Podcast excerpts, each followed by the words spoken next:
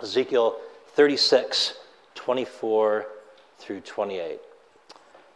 I will take you from the nations and gather you from all the countries and bring you into your own land. I will sprinkle clean water on you, and you shall be clean from all your uncleanness. And from all your idols I will cleanse you. And I will give you a new heart, and a new spirit I will put within you. And I will remove the heart of stone from your flesh, and give you a heart of flesh. And I will put my spirit within you, and cause you to walk in my statutes, and be careful to obey my rules. You shall dwell in the land that I give to your fathers, and you shall be my people, and I will be your God. The grass withers and the flower fades. Amen. Well, we've arrived at the big passage today in Galatians. We're going to be talking about the fruit of the Spirit, like you've already heard. And just a, a, note for kids if you have those kids' bags, there should be in there a little coloring sheet with the fruit of the Spirit on it. And if you didn't get one, there's some at the back. Adults, feel free to take one as well if you need a visual aid. Uh, it's not a problem. So it's, it's the fruit of the Spirit. Whenever you preach on a really high profile passage like the one that we're going to be looking at today, there's bound to be mixed emotions. I, I, like to think of the sermon series, whatever sermon series that we're on, kind of like a roller coaster. Uh, when, when, that bar is down and that car is moving, you're just along for the ride, come what may. Uh, so you're going to go through all those twists and turns, and, and that's really part of the fun, is just being able to experience the ride. That's kind of how the sermon series is. You're, you're all along for the ride. Uh, whatever passage comes up, we will we'll get to it. Now, in every roller coaster, there's going to be one famous section. You know, it's, it's the section that gave it its renown. It's why you wait in line, because you're really excited about experiencing that one major drop or that huge spin or inversion that you do. And you're either looking forward to that or you're dreading it. Uh, either when you hit that section, it's either your favorite part of the roller coaster or it's the part that you just close your eyes and, and pray that you get through it. And, and I think that's kind of like how the fruit of the Spirit is. When we hit that passage this morning, uh, this is that section in the ride of Galatians. This is the most famous passage. These, these few verses are the most well known, they're the most preached on, they're the most memorized. Even if you've never read through the entire book of Galatians front to back, you've probably at least heard of the, the fruit of the Spirit. And so, with that much familiarity, you know in advance what's about to happen. You're either looking forward to it because it's your favorite passage, uh, and you, you, just can't wait to get into all those words that you know and are, and are so dear to you, or you're dreading it. Uh, you might be dreading it because you're worried that you're going to be bored. After all, this, again, is a well known passage. You, you might have studied this passage many times throughout your life. You, you might have heard many different sermons on it. You might have had people quoting it at you a lot. So you might be very familiar with it. Uh, and it's a lot of words, you know? It's a lot of words that have a lot of meaning. And so kids might be sitting back and saying, oh, great, we're going to be listening to a dictionary definition fest today. So we might be worried about being bored. Or you might be dreading it because you're worried that you'll be embarrassed. Let's be real. We're talking about a list of virtues. Uh, and, and whenever we feel, whenever we hear a list of virtues, it's hard not to feel like we are underperforming in our Christian lives. Often, our Christian growth feels inconsistent, it, it feels slow. You can take me for example. Before I was a Christian, I had a horrible temper whenever I was stuck in traffic. When I, when I was stuck in traffic, I just wanted to yell and scream at everyone on the road. Now, after years of being a Christian, when I'm stuck in traffic, I only want to scream at some of the people on the road. And so we sit back and then we're going to hear, when we, when we have that, you're going to tell me about love peace and patience? Give me a break. As one writer puts it, talking about spiritual fruits almost always alienates people because it's always experienced as an accusation, even after you believe. So, those are the challenges that we need to work through this morning boredom and shame. And here's the way through. Here's how we're going to deal with these two dueling challenges for us this morning. We just need to ask why did Paul write this? Why did Paul write this section? We might remember what we talked about last week. Paul gave a stunning passage about the believer's victory over sin. Now, how is he going to follow up that victory in sin, this triumphant passage, with a list of good stuff and bad stuff? Well, he certainly didn't write it to, to bore them. In fact, if you were a Roman reader hearing this for the first time in, in the original language, you would immediately be intrigued. Paul intentionally wrote with aesthetically pleasing words. The style that he employs in these two lists, uh, study, uh, scholars of history have shown that he's actually using a style that was in vogue at the time. He intentionally wrote these two lists to be gripping to the people that would be listening. This is not an opportunity for the people to tune out. He wrote to intrigue them, and he certainly didn't write it to shame them. Again, he has just said that believers are victorious in the Spirit, free in Christ. And so, the fruit of the Spirit that we're about to hear must be a part of that victory and that freedom. It seems like these lists that we're about to read, they, they were meant for our enjoyment and our encouragement, not to bore us or shame us. So, why exactly did Paul write this? What was he hoping to accomplish? As we begin to answer that question, first, we need to hear what Paul has to say. So please join me in God's holy word as we hear now the scripture reading for the day. It's in Galatians chapter 5. I invite you to turn there and keep your Bibles open because we'll be referencing it throughout the sermon. If you're using the Pew Bible in front of you, it's found on page 975. Please hear now the word of God. Galatians 5, verses 19 through 25. Now, the works of the flesh are evident sexual immorality, impurity, sensuality, idolatry, sorcery, enmity, strife, jealousy, fits of anger, rivalries, dissensions, divisions, envy, drunkenness, orgies, and things like these. I warn you, as I warned you before, that those who do such things will not inherit the kingdom of God. But the fruit of the Spirit is love, joy, peace, patience, kindness, goodness, faithfulness, gentleness, self control. Against such things there is no law. And those who belong to Christ Jesus have crucified the flesh with its passions and desires. If we live by the Spirit, let us also keep in step with the Spirit. Brothers and sisters, this is the word of the Lord. Thanks be to God. Let's pray. Almighty God, we praise you for this wonderful word, a, a list of, of things for us to aspire to, certainly, but not a bludgeon, not, not a hammer, not, not a a list of grievances against us, but a, a, portrait of the work that you're doing in our hearts and in our lives. Please, Holy Spirit, would you illuminate your word to us so that we would be able to behold Christ and to trust in him more and more for our sanctification. Please give us hope today. Give us strength as we hear your word and help us to receive it well. We pray in the name of Christ. Amen. So let's return to that main question. Why did Paul write this?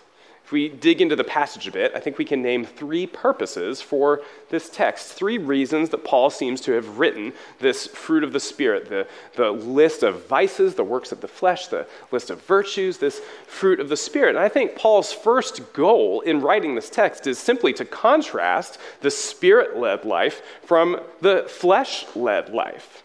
In all of chapter 5, Paul is trying to work out the consequences of walking by the Spirit, being led by the Spirit, living by the Spirit. We hear that in verse 16, verse 18, verse 25. He is envisioning a Christian life that is in constant reliance upon the Holy Spirit And so now he's just, again, kind of working out the consequences. What does that look like when one has a spirit led life? And the consequences are clear. The spirit led life is completely different from the flesh led life. He says that the works of the flesh are evident. They're clear. They're manifestly clear. In other words, it doesn't take a rocket scientist to discern whether someone is controlled by the flesh or controlled by the Spirit. If you are controlled by the flesh, your life, and the communities that are you're, you're existing in, they will absolutely look like it. You can tell just from a surface read which people and communities are controlled by the flesh. Paul names three noticeable categories of the flesh led life. And here's what we find the flesh led life tends to be characterized by sexual excess, spiritual rebellion, and social destruction.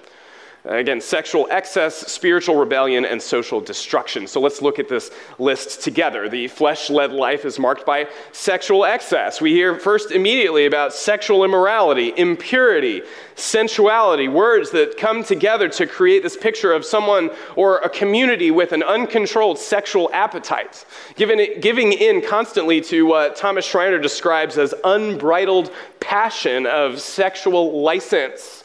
And then immediately after that, we hear that there's also spiritual rebellion. There's idolatry. Idolatry, worshiping a false God instead of the true and living God. And then there's sorcery. Sorcery, which is turning from the living and true God to trust in something else for divine intervention. At that point in time, it might be uh, someone going to a divine to figure out the future, a fortune teller who would be able to, uh, to tell a, a Roman citizen, one of these Galatian Christians, who, uh, who, who, they're going to be or what needs to happen, or uh, a magician who would be able to offer some sort of a spiritual solution to an ailment. That's the sorcery that Paul has in mind. And both of these things are, are spiritual rebellion. It's not trusting in the true and living God of the scriptures. So, again, sexual license, spiritual idolatry, these things are clearly not okay.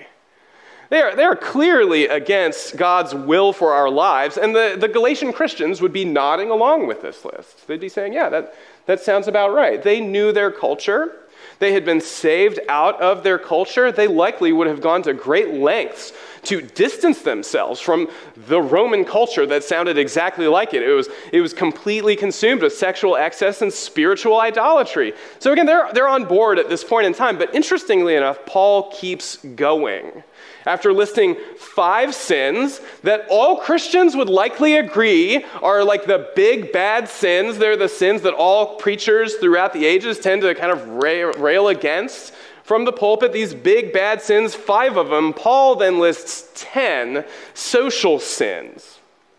10 sins that maybe hit a little bit closer to home, ones that might fly underneath our radar, things that we might turn a blind eye to in our hearts or in our communities. Look, look at it with me enmity. Enmity. It's hatred. It's a, it's a spirit of, of hatred for other people that's boiling in the guts when you see or think about someone else. Hatred, enmity, strife open conflict, a spirit of argumentativeness, jealousy, envy, craving the good gifts that God has given to other people, and resenting those other people because they have them instead of you. Fits of anger, bursts of rage rivalries, dissensions, divisions, relational fragmentation, exclusivity, a partisan spirit that rules over the community and divides people from one another, drunkenness, orgies, which in that case would probably be these, these uh, uh, um, very robust drinking parties. Uh, so, so, all of these gatherings that are, are marked by communal overindulgence. So the works of the flesh are not simply personal and private, they, they, they, they infest a community. They destroy a community and a fellowship from the inside. The works of the flesh undermine trust.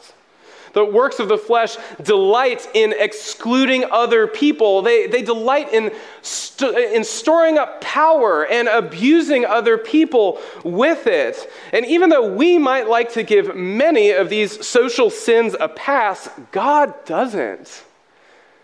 God is, is absolutely concerned with the quality of the Christian community, not just the personal Christian life. God exists in perfect community, one God, three persons in perpetual fellowship and love, each member of the Trinity honoring the other members of the Trinity. His people should act no differently. And it would be wise for Christians to heed this warning, especially in an age as divided as ours. God does not take these social sins lightly. This is not presented as a list of big, bad sins and then a couple of more socially acceptable sins. It's, as long as you're not sleeping around, it's, it's okay to be sort of yelling at each other and griping at people on the internet. No, that is not how God sees it. People who do such things meaning people who are totally governed by the flesh, whether it be sexual excess or spiritual rebellion or even socially destructive tendencies. These people will not inherit God's kingdom. That means that their eschatological destiny, the final destiny for them is judgment. And so, if that picture of the flesh led life is pretty bleak. Now, contrasted with that, life in the Spirit is absolutely amazing. It's incredible what the Spirit does in our lives, beginning with love. Love is the foundational virtue from, from which all the other virtues flow. Love, a preference for the other person, an internal compulsion to care for their needs, to show mercy. That is love. And then added to love, from love springs joy an, an effervescent delight that is grounded in the saving works of God, peace, harmonious relationships with God and with other people that bring unity, that bring flourishing together in community, patience, long suffering, forbearance what one scholar calls calm endurance in the midst of any trial, whether it be a small trial like a frustrating coworker or family member, or a large trial like suffering and enduring persecution. Calm endurance, that's patience, kindness. Kindness is an internal disposition of, of thoughtfulness and graciousness and compassion and then on top of kindness is, is goodness. Goodness is the external expression of kindness. If kindness is how you feel on the inside towards other people, how you desire to act towards others, goodness is actually doing that. And it's not just goodness in terms of the beauty of the moral life, it's also goodness, particularly expressed through material generosity to those in need. That's, that's being good to other people, and the Roman Christians would pick up on that. It, it's stewardship of your resources so that other people have everything that they need goodness, faithfulness, loyalty, covenant keeping, promise keeping, and then gentleness meekness, humility, not being impressed with yourself, but being willing to accept other people. One, one uh, Reformed scholar, Herman Ridderbos, even translates it as showing tolerance of others. That's gentleness, a gentle spirit that is willing to sacrifice your own comfort and your own expectations because you don't think too highly of yourself. You're willing to embrace others, showing tolerance to other people, and finally, self control having power over one's passions, able to show restraint and moderation in your behavior. Friends, the contrast between the works of the flesh and the fruit of the Spirit is abundantly clear. There is no mistaking one for the other. If I could sum up the flesh led life in one word, it would be decay this list of sins, it just reeks of decay. Contrasted with that one word to summarize the flesh led life would be vitality. This list is beaming with life. It is absolutely gorgeous. So that's the contrast. Now, why does this contrast matter? What's the, what's, the, what's the big deal? It's actually very central to Paul's entire Galatian argument faith in Christ actually leads to holiness. It's not the law that brings holiness, it is faith in Christ that brings holiness. And that's what we see here in this passage. Faith in Christ brings the Holy Spirit who brings these practical expressions of holiness into your life. The law could never free you from such decay. Rules may restrict some of the expressions of these vices that we hear, but rules don't go into your heart and stamp out the desire for them. Only the Holy Spirit leads to righteousness. And that's what actually makes this a very countercultural passage. People in Paul's day, throughout the Roman Empire, it was very popular for philosophers, religious leaders to publish these vice lists and virtue lists. And so people would be aware oh, he's telling us one of these, one of these lists, uh, a virtue list and a vice list. But what makes Paul's list particularly countercultural is that it's only the Spirit who brings the virtues. It is the Spirit who actually brings about change. And, and that's really helpful for us too. Our culture is filled with lists of vices and virtues. Uh, I think it's very clear to every single one of us sort of what's expected from us when we go out into the world, uh, whether it be what we're not supposed to do or what we are supposed to do. And those rules don't ever really change our lives, do they? I can't tell you how many times I've seen bumper stickers or t shirts from people that say, be kind be kind to other people, be kind to yourself. And, and I love that in, in a sense. I think it's very important for us to be kind to ourselves and be kind to each other. But I think that the prevalence of all of those bumper stickers and all of those t shirts, it doesn't actually make us kind.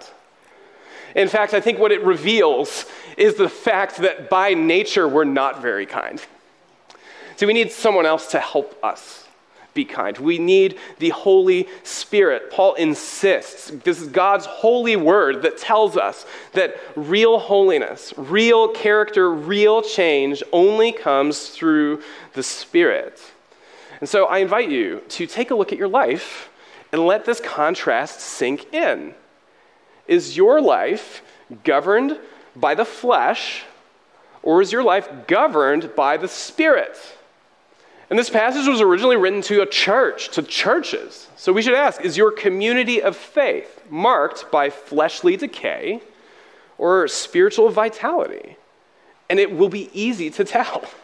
Again, the difference is absolutely obvious. If your behavior or, or, your community is governed by sexual excess, spiritual self sufficiency, and social destruction, if you see no signs of spiritual renewal in your life or in your community, then let this contrast be a warning. Paul says, I'm writing this to warn you.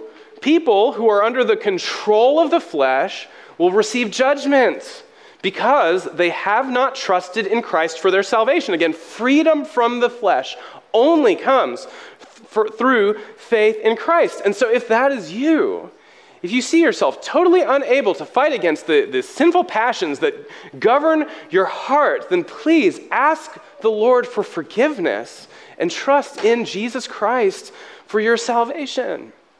Of course, you might say, many of you might be saying today, wait a minute, I do trust in Christ. I do trust in Christ, but I actually still see deep sin struggles in my life. Does this passage mean that I'm disqualified from the kingdom? Am I somehow not really a Christian because I see evidence of these works of the flesh in my life? And that's why it's really easy to turn this passage into yet another legalistic structure that separates true Christians from worldly Christians. But this is not a new law. Paul didn't write this to say, be more virtuous. No, Paul is describing the concrete, real difference between believers and non believers internally, spiritually. And so, Christians, when you see sin in your life, just ask is it the climate or is it the weather?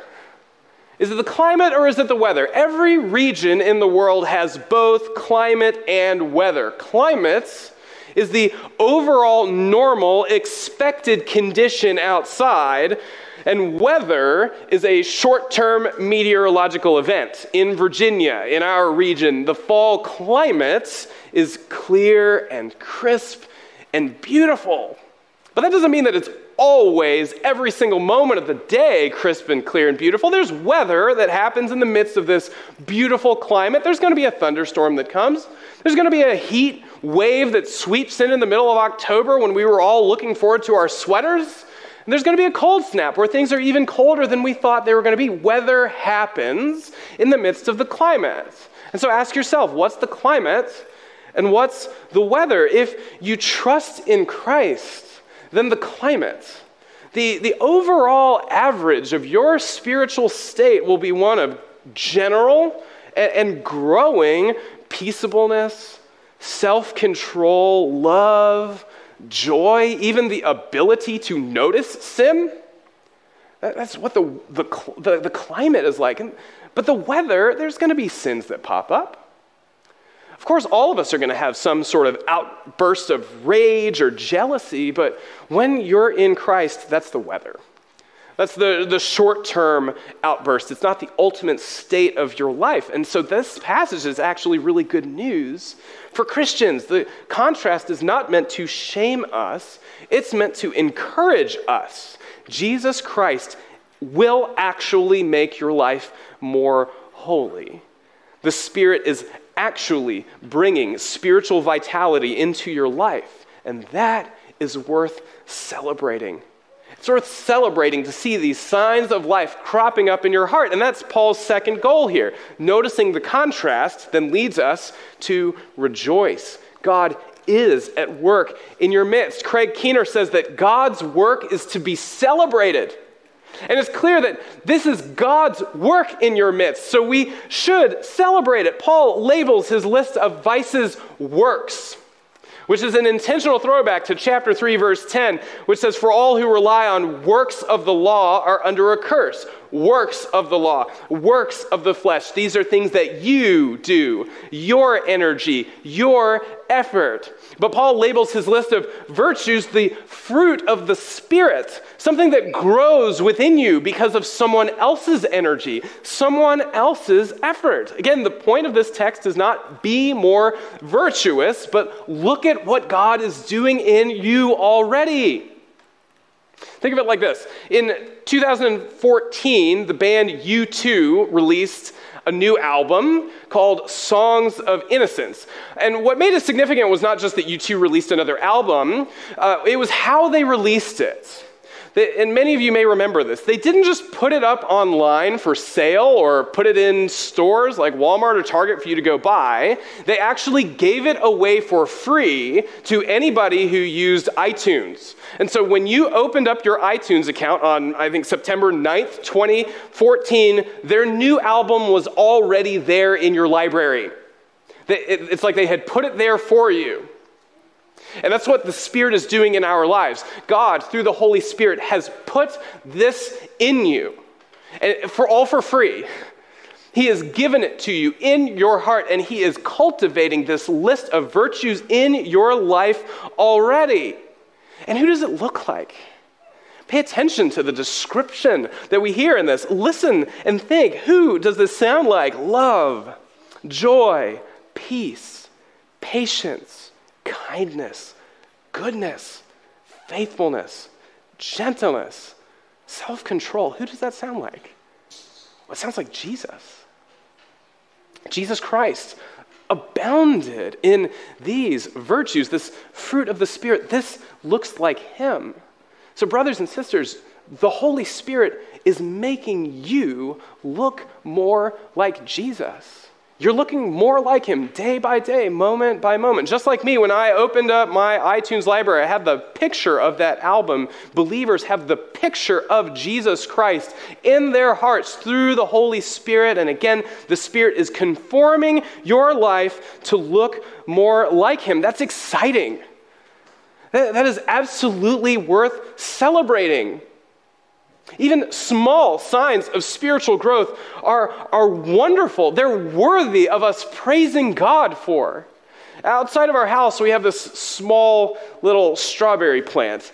And for serious gardeners or farmers, it, it probably looks kind of pathetic. Uh, it, I don't know, Melinda, you could back me up on this. It's probably five strawberries a year. Uh, you know, around five tiny little things uh, that, that it gives off. They're not super juicy, uh, they're, they're not necessarily the most tasty things, but it is an immense treat for any of our kids when we invite them to go pick a red ripe strawberry off of that plant. Again, we might think it's insignificant, but in our household, we celebrate that. Hey, look, there's another one. It didn't get eaten by a bird. Hey, look, it, it's here, it's growing. And it's the same thing for us in our sanctification. Do this every time that you see any sign of success or, or strength or victory in your life. Every time that you do not yell at an aggressive motorist. Every time that you intentionally choose kindness or hospitality over division Every single time that you overlook an offense, every time that you hear about a need in the world or around you, and your heart, almost without you thinking, your heart leaps up inside of you and you say, I think I could do something about that. All of that is a sign of life. Every single one of those instances is a sign that the Spirit is at work in you. You should celebrate that. You can praise God for his wonderful grace. You look more like Jesus through the Holy Spirit, and it's wonderful to behold. And I just want to pause and say, I see that in you. Christ Church, I think that we should celebrate what the Spirit is doing in our midst. The, the past few years have been insanely hard for the American church. We, we have endured COVID and politics and, and scandals within um, American churches. The culture around us is more divided, statistically more divided than it's ever been. It would have been all too easy for us as a congregation to, to just follow, to, to fall in line with those kind of general cultural, uh, cultural habits. But you worked hard to stay unified. it wasn't perfect, it never is. We're never going to have the perfect fellowship. The Galatian Christians struggled with division too, which is why Paul keeps pointing out the temptation towards social fracturing. Paul knows that we're going to struggle, we're going to limp in this, but he, I want to point out that you are, are struggling, limping in the right direction. The Holy Spirit is at work in you. You have kept at it. You are still in community, and that is awesome. We should pause to, to celebrate that together, to, to behold what God has done in our midst. You try to love each other well. You, you work hard at showing each other grace. You want to be generous with those in need. Friends, the Holy Spirit is at work. The Holy Spirit is at work here in this church. The Holy Spirit is at work in you.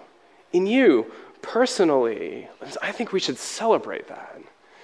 And as we celebrate, as we rejoice in what God is doing, then I think the third thing happens, which is we commit to keep growing together. This is Paul's third goal. We see the contrast, we celebrate the growth, and then we commit to keep it up. Verse 25 If we live by the Spirit, let us also keep in step with the Spirit.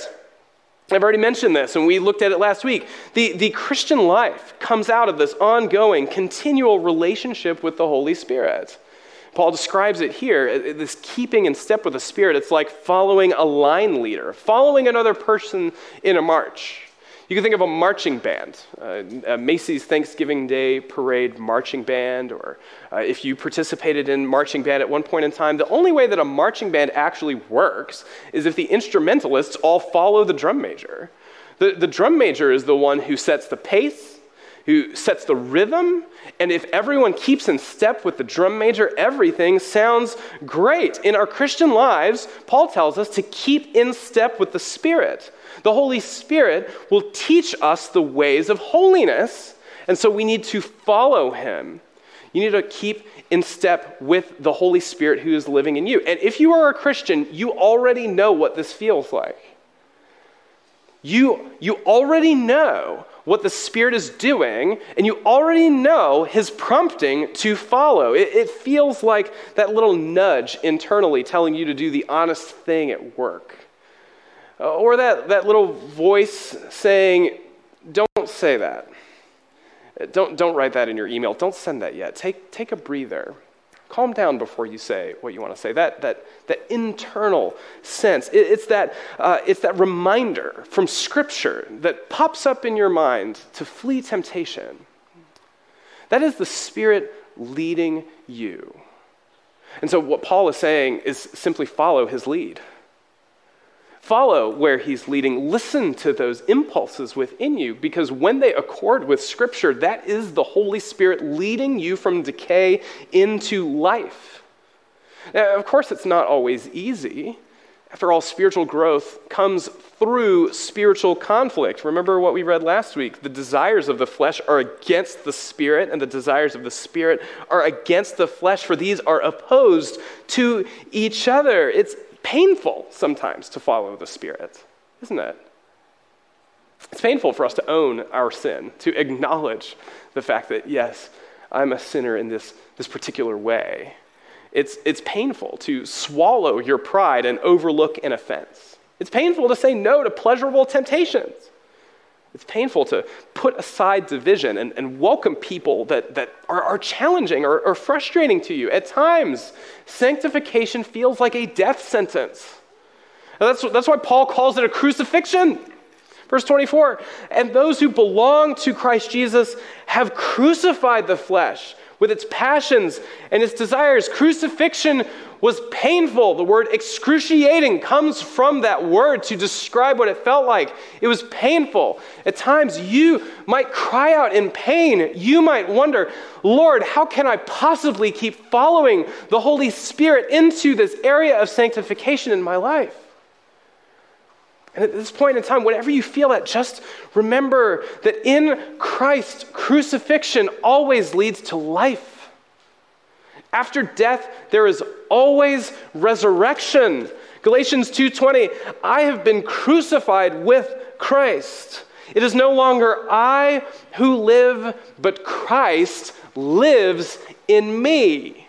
And he lives in me, in you, through his Holy Spirit. So keep in step with His Spirit. Commit to your Christian growth. Follow the Spirit where He leads because He is leading you toward everlasting life. This passage is not a recipe for a boring, dull life, nor is it a heap of shame. It is a captivating portrait of the abundant new life that the Holy Spirit is cultivating within you. We're coming up on one of my favorite seasons here in Virginia. I've talked about it already, so you might sense that I'm itching for fall. Uh, fall, I like to say that fall is Virginia's glory. It's, it's absolutely wonderful living here in the fall, isn't it? The, the weather is, it's amazing. Uh, you love being outside. You go for a drive, and the trees everywhere are, are just on fire with amazing colors, and it's apple season apple season is incredible. I, every year, I am always stunned at how many apples grow in our state. When I was in college, I, I went from North Carolina up to Virginia to the Shenandoah Valley to go to an apple festival. And if you've never been to an apple festival, you totally need to go to an apple festival. They are incredible. We went to one apple festival in this small town, and the entire school gymnasium was filled with apples. And not just one kind of apple. There, there were countless varieties of apples, and every single one of them was delicious. They all had a particular use. Some were really good for cooking. Some you just wanted to slice right there and eat. Some tasted good with cheese. Others good with peanut butter. I mean, it was amazing. And, and the, the, the baked goods, the drinks that came out of this, it was even more incredible. It's, it's hard not to be amazed at how fruitful God's earth can be how much fruit can come out of this planet. It's stunning. And if that's how creative and glorious our God is with apples, how much more creative and glorious do you think He's going to be with His church? Friends, we are God's orchard. We are his people who are laden with an inexhaustible, uh, un, unlabelable variety of spiritual gifts. We cannot plumb the depths of the creativity and glory that our God is working in our midst. It is an absolute wonder to behold. It's a grace to the world who needs the spiritual vitality that we can offer and bring. And ultimately, it is a song of praise to the wonderful saving works of Christ. And so keep in step with the Spirit. Commit to your growth. Celebrate these signs of spiritual vitality because the Spirit is transforming us into God's garden, bringing our hearts fully to bloom in Him, and all of His works deserve praise. Let's pray. Lord, we thank you for this beautiful, glorious, creative passage and, and what it tells us about us and you, that you are, are doing this mighty work of redemption in us, bringing us from decay into life and glory. We thank you that, that your, your riches are inexhaustible, that they, they go on forever. Your creativity, the amount of goodness that you possess. Uh, we can't wrap our minds around it. And so the fact that you would be working that within us so that each of us in our own way would abound in these spiritual fruits. It's, it's wonderful. It is, it is a gracious gift because we know that we're unworthy of it. Thank you so much for the work that you are doing in our hearts through the Holy Spirit. And I pray now for, for all of us that we would abound in this good fruit. Help us, Lord, not to turn this into a legalistic thing, but to receive it as a, a, work of celebration and to be inspired by the work that you're doing in our life to, to want to delight in it all the more. Help us, O oh God, we pray. Help us to have the fruit of the Spirit because it's a wonderful life that you're promising. Give us this grace. Give us this grace through the Holy Spirit, even now, even at the meal that we're about to partake. We pray in the name of Christ. Amen.